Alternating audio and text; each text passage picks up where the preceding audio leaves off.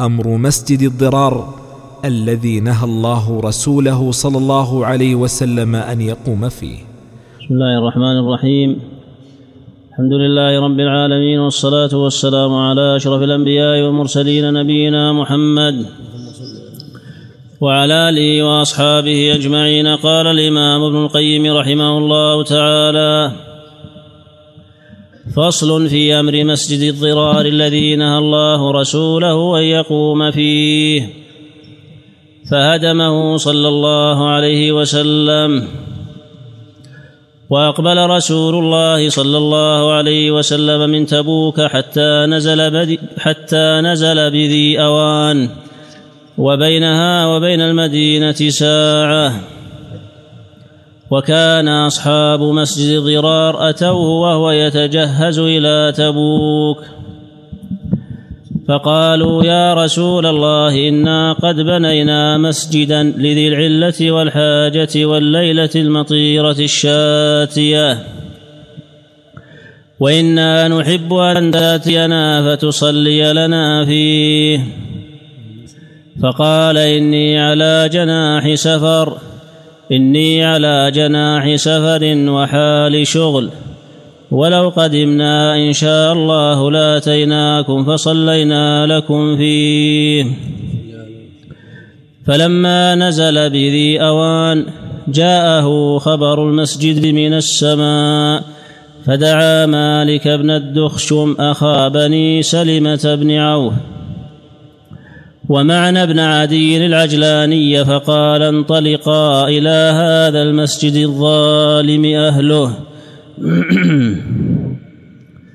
فاهدماه وحرقاه فخرجا مسرعين حتى أتيا بني سالم بن عوف وهم رهط مالك بن الدخشم.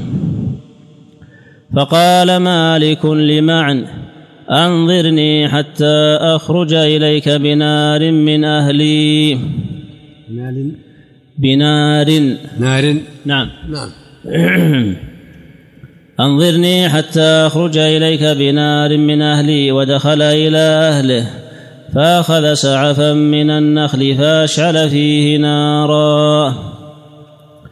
ثم خرجا يشتدان حتى دخلا هو فيه أهله فحرقاه وهدماه فحرقاه وهدماه فتفرقوا عنه فأنزل الله فيه والذين اتخذوا مسجدا ضرارا وكفرا وتفريقا بين المؤمنين إلى آخر القصة.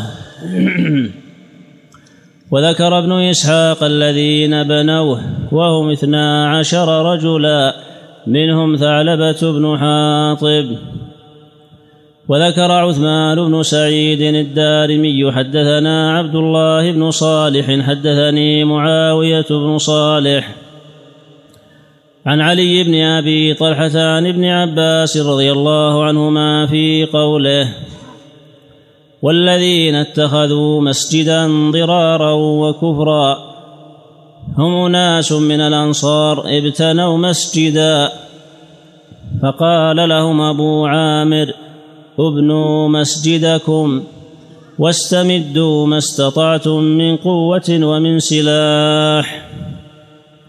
فإني ذاهب إلى قيصر ملك الروم فآتي بجند من الروم فأخرج محمدا وأصحابه.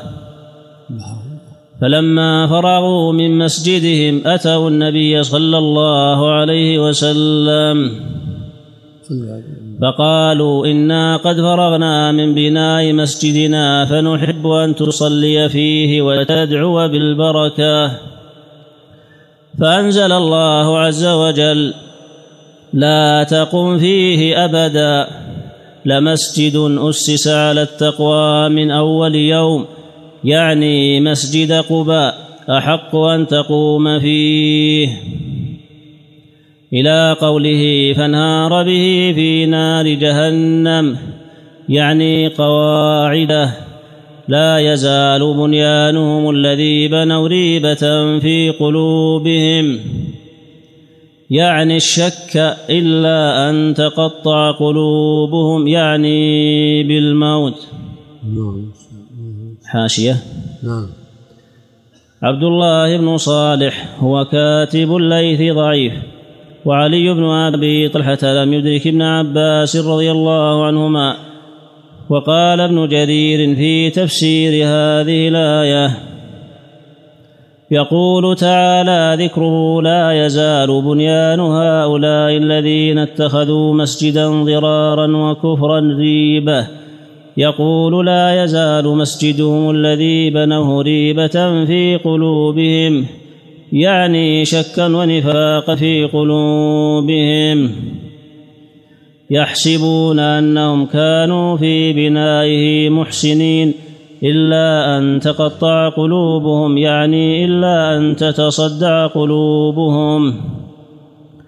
فيموتوا والله عليم بما عليه هؤلاء المنافقون الذين بنوا مسجد الضرار من شكهم في دينهم وما قصدوا من وما قصدوا في بنائهم وأرادوه وما إليه صائر أمرهم في الآخرة وفي الحياة ما عاشوا وبغير ذلك من أمرهم وأمر غيرهم حكيم في تدبيره إياهم وتدبير جميع خلقه.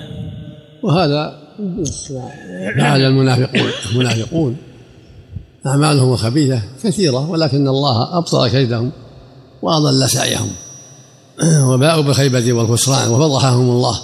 ومن ذلك عملهم في هذا المسجد الذي لبسوا فيه وقالوا النبي صلى الله عليه وسلم انهم أرادوا به الضعيف والمسكين وأصحاب الحاجة وفي الليل المطيرة وما اشبه ذلك. وهم قصدوا إرصاده لمن حارب الله ورسوله. جعل حصن له يأوي إليه وهو أبو عامر الراهب المعروف فر من الإسلام إلى مكة ثم إلى الروم. ويقال سابقا الراهب. فلما كفر بالحق قيل له أبو عامر الفاسق الضال. فضحهم الله وأنزل في مسجدهم ما أنزل. وهدمه النبي صلى الله عليه وسلم وبين ضلالهم. وهكذا المساجد التي تبنى على وجه غير وجه شرعي يجب أن تزال وتهدم وأن لا تمنع إلا على وجه الشرعي المقصود أن الله جل وعلا فضح المنافقين في مواضع كثيرة من أعمالهم الخبيثة. فذلك جل وعلا وذلك منه جل وعلا نصرا لنبيه وتأييدا لنبيه وفضيحة لأعدائه. وهكذا يقول جل وعلا. ولا ينصرن الله من ينصره. ويقول جل وعلا إنا لننصر رسلنا والذين آمنوا في الحياة الدنيا ويوم يقوم الأشهاد. ويقول جل وعلا يا أيها الذين آمنوا إن تنصروا الله ينصركم ويثبت أقدامكم. المؤمنون إذا استقاموا ونصروا دين الله نصرهم الله وأيدهم وإن قلوا. وإنما يؤخذ الناس من ذنوبهم وسيئاتهم وتفريطهم. وما أصابكم من مصيبة فبما كسبت أيديكم ويعفو عن كثير. فالواجب على المؤمن أن يراقب الله والواجب على كل مسلم على كل مكلف أن يتقي الله وأن يراقب الله فيما يأتي ويذر وأن يحذر عقوبة الله العاجلة والآجلة. ولا يحسب أن الله يخفى عليه خافية. إن الله جل وعلا يعلم ما تخفيه الصدور. إن الله عليم بذات الصدور. الواجب الحذر من مغبة السيئات والأعمال الخبيثة. والله يقول سبحانه ويحذركم الله نفسه. يحذركم الله نفسه. فيقول جل وعلا يا أيها الذين آمنوا خذوا حذركم. فلا ينبغي للعاقل أن يغتر بما يتظاهر به بعض الناس حتى يصبر الأمر وينظر حتى تبين المصلحة وحتى تندفع المفسدة. نعم.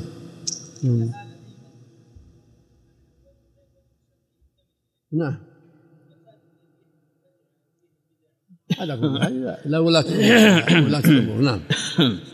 ولاة الأمور ينظروا فيه واسطة أهل العلم والإيمان. نعم. مسجد قباء ومسجد النبي كله كلاهما. مسجد قباء على التقوى من أول يوم مسجد الرسول من باب أولى. ولهذا قال لما ساله قال هذا مسجدي هذا. يعني وذاك هو مسجد هذا ومسجد كلاهما وسيساء على التقوى نعم.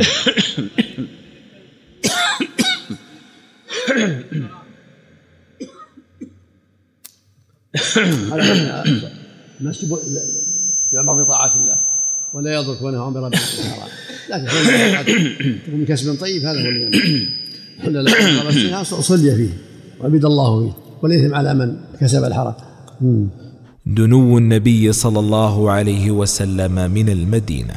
فصل فلما دنا رسول الله صلى الله عليه وسلم من المدينة خرج الناس لتلقيه وخرج النساء والصبيان والولائد يقول طلع البدر علينا من ثنيات الوداع وجب الشكر علينا ما دعا لله داعي. وبعض الرواة يهم في هذا ويقول إنما كان ذلك عند مقدمه إلى المدينة من مكة. وهو وهم ظاهر لأن ثنيات الوداع إنما هي من ناحية الشام لا يراها القادم من مكة إلى المدينة. ولا يمر بها إلا إذا توجه إلى الشام. فلما أشرف على المدينة قال هذه طابة. وهذا أحد. يأتي يأتي. نعم. هذه طابة وهذا أحد. جبل يحبنا ونحبه. متفق عليه من حديث أنس. طابة من أسماء المدينة طابة وطيبة من أسماء المدينة. وفي هذا دلالة أن بعض البقاع والجبال لها إحساس في حب الله ورسوله. هذا جبل يحبنا ونحبه. الله يجعل فيها ما يشاء سبحانه وتعالى. نعم اللهم صلى الله أكبر مثل ما سمعت الله فلما دخل قال العباس يا رسول الله إذا لي أمتدحك. فقال رسول الله صلى الله عليه وسلم قل لا يفضض الله فاك. فقال من قبلها طبت في الظلال وفي مستودع حيث يخصف الورق. ثم هبطت البلاد لا بشر أنت ولا مضغة ولا علق بل نطفة تركب السفين وقد الجم نسرا وأهله الغرق. تنقل من صالب إلى رحم. إذا مضى عالم بدا طبق. حتى احتوى بيتك المهيمن من. خندف عليا تحتها النطق. وأنت لما ولدت أشرقت الأرض وضاءت بنورك الأفق. فنحن في ذلك الضياء وفي النور وسبل الرشاد نخترق. اللهم صل وسلم فصل ولما دخل رسول الله. ما عندك شيء؟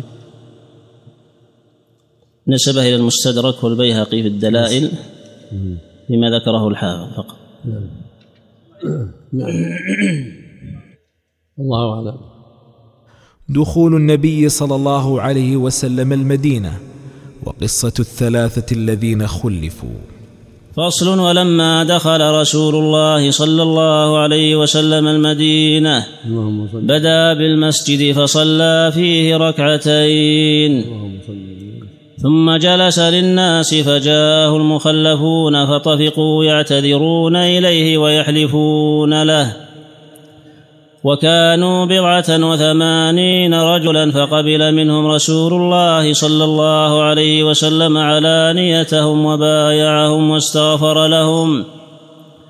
ووكل سرائرهم إلى الله. وجاءه كعب بن مالك رضي الله عنه. فلما سلم عليه تبسم تبسم المغضب. ثم قال له تعال. قال فجئت أمشي حتى جلست بين يديه.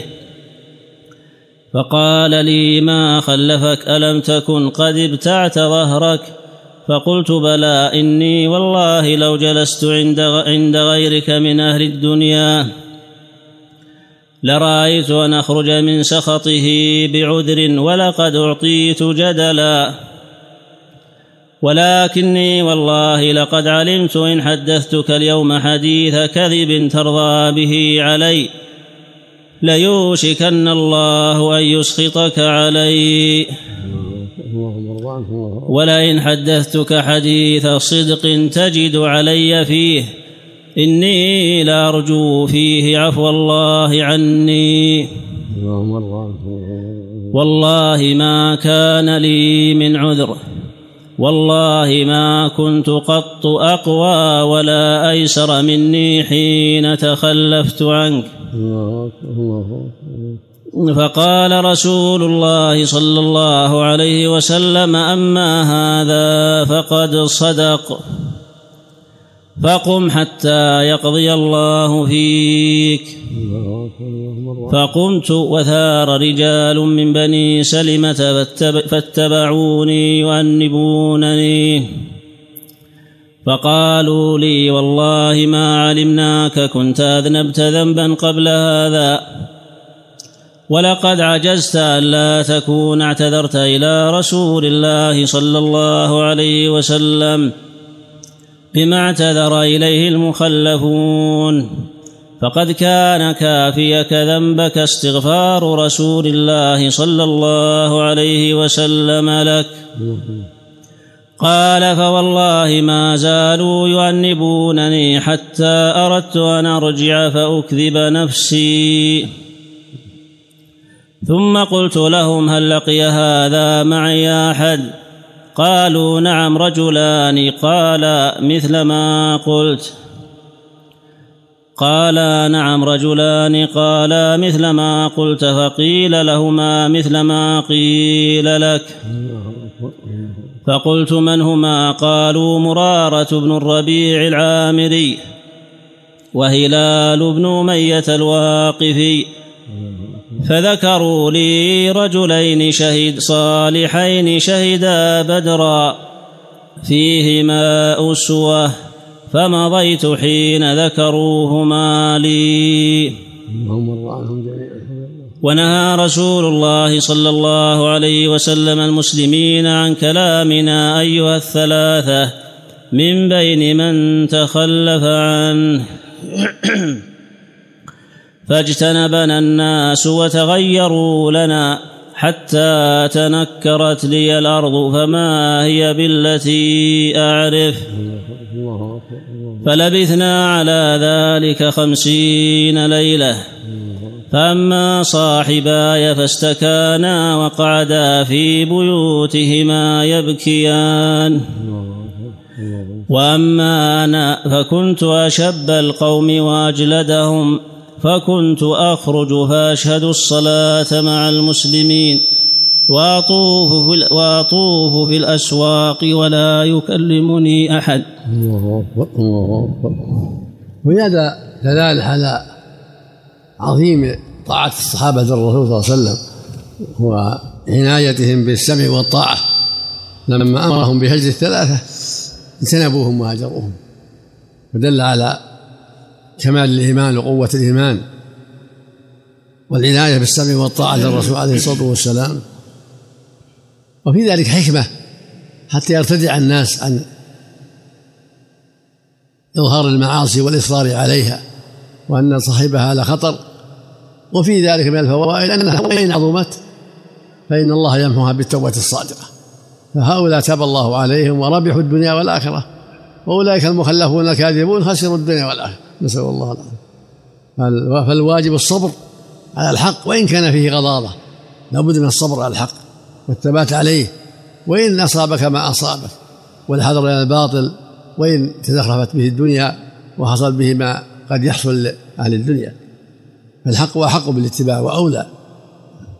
والعاقبة أهل التقوى كما قال تعالى فاصبر إن العاقبة للمتقين. هؤلاء جعل الله لهم العاقبة الحميدة وأنزل فيهم وعلى الثلاثة الذين خلفوا والآية وأولئك باءوا بخيبة وخسارة نسأل الله العافية. نعم نعم. وأما أنا فكنت أشب القوم وأجلدهم فكنت اخرج فاشهد الصلاة مع المسلمين وأطوف في الأسواق ولا يكلمني أحد. وآتي رسول الله صلى الله عليه وسلم فأسلم عليه وهو في مجلسه بعد الصلاة. فأقول في نفسي هل حرك شفتيه برد السلام علي أم لا؟ ثم أصلي قريبا منه. فأسارقه النظر فإذا أقبلت على صلاتي أقبل إلي وإذا التفت نحوه أعرض عني. حتى إذا طال علي ذلك من جفوة المسلمين مشيت حتى تسورت جدار حائط أبي قتادة وهو ابن عمي وأحب الناس إلي. فسلمت عليه فوالله ما رد علي السلام. فقلت يا أبا قتادة أنشدك بالله. هل تعلمني أحب الله ورسوله صلى الله عليه وسلم؟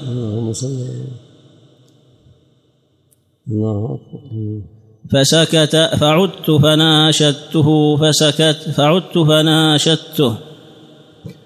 فقال الله ورسوله فقال الله ورسوله أعلم. ففاضت عيناي. ففاضت عيناي وتوليت حتى تصورت الجدار. فبينا أنا أمشي بسوق المدينة. إذا نبطي من أنباط الشام ممن قدم بالطعام يبيعه بالمدينة. يقول من يدل على كعب بن مالك؟ فطفق الناس يشيرون له حتى إذا جاني دفع إلي كتابا من ملك غسان. فإذا فيه أما بعد فإنه بلغني أن صاحبك قد جفاك. ولم يجعلك الله بدار هوان ولا مضيعة فالحق بنا نواسك. فقلت لما قرأتها وهذا أيضا من البلاء فتيممت بها التنور فسجرتها حتى إذا مضت أربعون ليلة من الخمسين. إذا رسول الله صلى الله عليه إذا رسول رسول الله صلى الله عليه وسلم يأتيني. فقال إن رسول الله صلى الله عليه وسلم يأمرك أن تعتزل امرأتك. فقلت أطلقها أم ماذا؟ قال لا ولكن اعتزلها ولا تقربها. وأرسل إلى صاحبي مثل ذلك. فقلت لامرأتي إلحقي بأهلك فكوني عندهم حتى يقضي الله في هذا الأمر.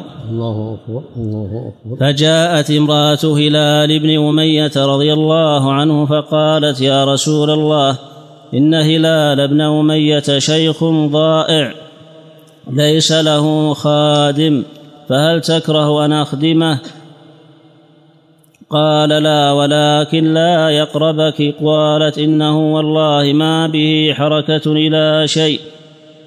والله ما زال يبكي. منذ كان من أمره منذ كان من أمره ما كان إلى يومه هذا. قال كعب فقال لي بعض أهلي لو استأذنت رسول الله صلى الله عليه وسلم في امرأتك كما أذن لامرأة هلال بن أمية أن تخدمه. فقلت والله لا أستأذن فيها رسول الله صلى الله عليه وسلم.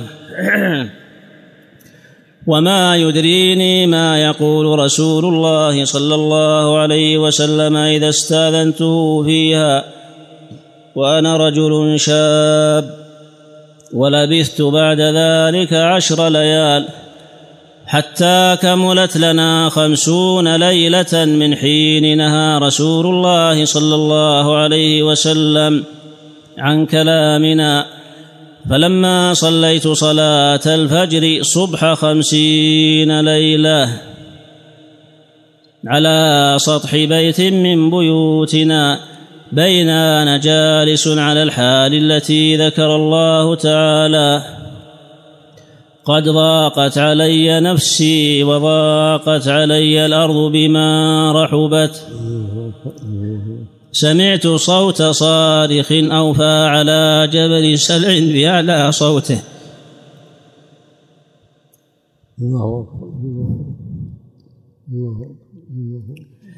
يا كعب بن مالك أبشر فخررت ساجدا.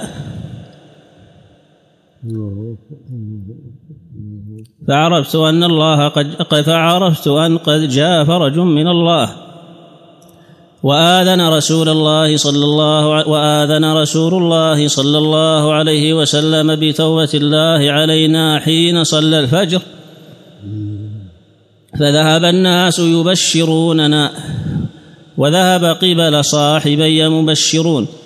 وركض إلي رجل فر وركض إلي رجل فرسا وسعى ساع من أسلم فأوفى على ذروة الجبل وكان الصوت أسرع من الفرس. فلما جاءني الذي سمعت صوته يبشرني نزعت له ثوبي فكسوته إياهما ببشراه. والله ما أملك غيرهما. واستعرت ثوبين فلبستهما فانطلقت إلى رسول الله صلى الله عليه وسلم. فتلقاني الناس فوجا فوجا يهنئونني بالتوبة. يقولون ليهنك توبة الله عليك. قال كعب حتى دخلت المسجد. فإذا رسول الله صلى الله عليه وسلم جالس جالس حوله الناس فقام إلي طلحة بن عبيد الله رضي الله عنه يهرول حتى صافحني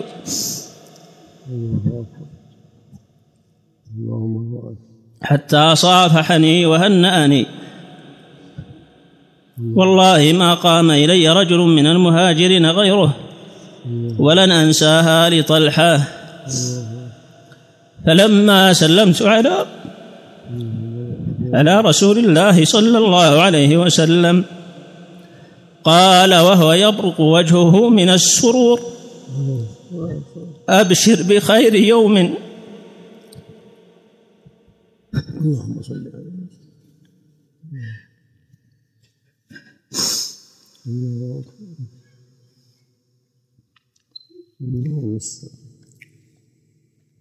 فقال وهو يبرق وجهه من السرور أبشر بخير يوم مر عليك منذ ولدتك أمك.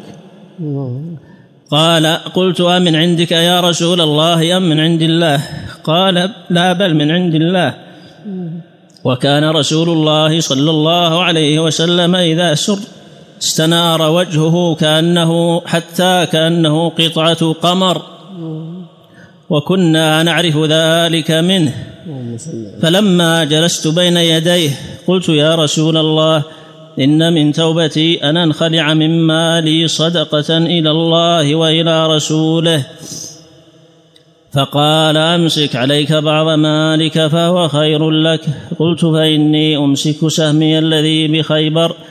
فقلت يا رسول الله إن الله إنما نجاني بالصدق وإن من توبتي ألا أحدث إلا صدقا ما بقيت. فوالله ما أعلم أحدا من المسلمين أبلاه الله في صدق الحديث منذ ذكرت ذلك. منذ ذكرت ذلك لرسول الله صلى الله عليه وسلم إلى يومي هذا ما أبلاني. والله ما تعمدت بعد ذلك إلى يومي هذا كذبا وإني لأرجو أن يحفظني الله فيما بقيت. فأنزل الله تعالى على رسوله صلى الله عليه وسلم لقد تاب الله على النبي والمهاجرين والأنصار. إلى قوله يا أيها الذين آمنوا اتقوا الله وكونوا مع الصادقين. فوالله ما انعم الله علي نعمة قط بعد أن هداني للإسلام. أعظم في نفسي من صدقي رسول الله صلى الله عليه وسلم ألا أكون كذبته فأهلك فأهلك كما هلك الذين كذبوا. فإن الله قال للذين كذبوا حين أنزل الوحي شر ما قال لأحد. قال سيحلفون بالله لكم إذا انقلبتم إليهم إلى قوله. فإن الله لا يرضى عن القوم الفاسقين. قال كعب وكان تخلفنا أيها الثلاثة عن أمر أولئك الذين قبل منهم رسول الله صلى الله عليه وسلم حين حلفوا له فبايعهم واستغفر لهم وأرجى أمرنا حتى قضى الله فيه فبذلك قال الله وعلى الثلاثة الذين خلفوا وليس الذي ذكر الله مما خلفنا عن الغزو وإنما هو تخليفه إيانا وإرجاؤه أمرنا عمن حلف له عمن حلف له واعتذر إليه فقبل منه. وقال عثمان بن سعيد الدارمي. هذه قصة قصة الثلاثة كعب وصاحبيه مرارة بن الربيع العامري وهلال بن أمية الواقفي الدلالة العظيمة على وجوب الصدق والحذر من الكذب وأن عاقبة الصدق حميدة وعاقبة الكذب وخيمة. ولهذا قال جل وعلا يا أيها الذين آمنوا اتقوا الله وكونوا مع الصادقين. وقال جل وعلا في آخر سورة المائدة قال الله هذا يوم ينفع الصادقين صدقهم لهم جنات تجري من تحتها انهار خالدين فيها أبدا رضي الله عنهم ورضوا عنه ذلك الفوز العظيم. وقال النبي صلى الله عليه وسلم عليكم بالصدق فإن الصدق يهدي إلى البر وإن البر يهدي إلى الجنة ولا يزال الرجل يصدق ويتحرى الصدق حتى يكتب عند الله صديقا. وإياكم الكذب فإن الكذب يهدي إلى الفجور وإن الفجور يهدي إلى النار ولا يزال الرجل يكذب. ويتحرى الكذب حتى يكتب عند الله كذابا قال في هؤلاء الكذابين يحلفون يقول ترضوا عنهم. فإن ترضوا عنهم فإن الله لا يرضى عن القوم الفاسقين. المقصود أن الله جل وعلا أثنى على الصادقين وذم الكذابين وحذر من أخلاقهم الذميمة. فالواجب على المؤمن في جميع أموره أن يتحرى الصدق وأن يحذر الكذب في أعماله وأقواله. طاعة لله جل وعلا والتماسا لمرضاته وحذرا من عاقبة الكذب. ولا يجوز الكذب إلا في الأمور التي رخص فيها الرب عز وجل كالحرب وحديث الرجل امرأته والمرأة زوجها والإصلاح بين الناس كما جاء في الحديث الصحيح عن أم كلثوم بنت عقبة بنت عقبة بن أبي معيط قالت لم أسمع النبي يرخص في شيء من الكذب إلا في ثلاث الإصلاح بين الناس والحرب وحديث الرجل امرأته والمرأة زوجها فلا بأس بهذا بالكذب للإصلاح. من الناس أو في الحرب الحرب خدعة أو فيما يتعلق بالرجل بالرجل وأهله فيما يكون بينهما إذا كذبت عليها وكذب عليها للإصلاح بينهما فيما يتعلق بهما أنفسهما. والحرب هو يظهر شيء من الكذب لا ليس فيه خلاف عهد وليس فيه نقض للعهد وليس فيه خيانة ولكن فيه مصلحة المسلمين وكان صلى الله عليه وسلم إذا أراد غزوة ورى بغيرها حتى يهجم على العدو على غرة. غير غير مستعد. فإذا رأى في الكذب مصلحة من غير إخلاف من غير إخلال بعهد ولا قدر فلا بأس. كأن يكون العدو متحصن مثلا. فيظهر ولي الأمر ورئيس الجيش أنه قافل حتى يخرج العدو حتى يبرز. فيقول إنا قافلون. فإذا مشى تجاوز المحل وخرج العدو من حصوله كر عليهم. لأن هذا في مصلحة الجهاد مصلحة المسلمين وليس فيه إخلال بعهد. وإنما فيه مكيدة للعدو. نعم. نعم. نعم. لا لا يكذب الرؤيا. جاء فيها الوعيد. لكن بين الناس في الأشياء الأخرى غير الرؤيا. وقال عثمان بن سعيد الدارمي حدثنا عبد الله بن صالح حدثني معاوية بن صالح عن علي بن أبي طلحة عن ابن عباس رضي الله عنهما في قوله وآخرون اعترفوا بذنوبهم خلطوا عملا صالحا وآخر سيئا. قال كانوا عشرة رهط تخلفوا عن رسول الله صلى الله عليه وسلم في غزوة تبوك. فلما حضر رسول الله صلى الله عليه وسلم أوثق سبعة منهم أنفسهم بسوار المسجد. وكان يمر النبي صلى الله عليه وسلم إذا رجع في المسجد عليهم. فلما رآهم قال من هؤلاء الموثقون بالسواري قالوا هذا أبو لبابة وأصحاب له. تخلفوا عنك يا رسول الله أوثقوا أنفسهم حتى يطلقهم النبي صلى الله عليه وسلم ويعذرهم. قال وأنا أقسم بالله لا أطلقهم ولا أعذرهم حتى يكون الله هو الذي يطلقهم. رغبوا عني وتخلفوا عن الغزو مع المسلمين. فلما بلغهم ذلك قالوا ونحن لا نطلق أنفسنا حتى يكون الله هو الذي يطلقنا. فأنزل الله عز وجل وآخرون اعترفوا بذنوبهم خلطوا عملا صالحا وآخر سيئا. عسى الله أن يتوب عليهم. وعسى من الله واجب إنه هو التواب الرحيم. فلما نزلت أرسل إليهم النبي صلى الله عليه وسلم فأطلقهم وعذرهم. فجاءوا بأموالهم فقالوا يا رسول الله هذه أموالنا فتصدق بها عنا واستغفر لنا. قال ما أمرت أن آخذ أموالكم؟ فأنزل الله خذ من أموالهم صدقة تطهرهم وتزكيهم بها وصل عليهم. يقول استغفر لهم إن صلاتك سكن لهم فأخذ منهم الصدقة واستغفر لهم. وكان ثلاثة نفر لم يوثقوا أنفسهم بالسواري فأرجئوا لا يدرون يعذبون أم يتاب عليهم. فأنزل الله تعالى لقد تاب الله على النبي والمهاجرين والأنصار إلى قوله وعلى الثلاثة الذين خلفوا إلى قوله إن الله هو التواب الرحيم تابعه عطية بن سعد. حاشية. إسناده ضعيف لضعف عبد الله بن صالح. لضعف عبد الله بن صالح وعلي بن أبي طلحة روايته عن ابن عباس رضي الله عنهما مرسله. الاثر ضعيف لا شك لانقطاعه ولضعف عطية أيضا العوفي أما عبد الله بن صالح فهو له بعض فيه بعض النقص ولكنه من شيوخ البخاري رحمه الله وله وليس على إطلاق ما قاله المحشي بل له بعض الأغلاط والنقص وليس في مطلق الضعف. شوف كلام تقريبا. عبد الله بن صالح كاتب الليل نعم.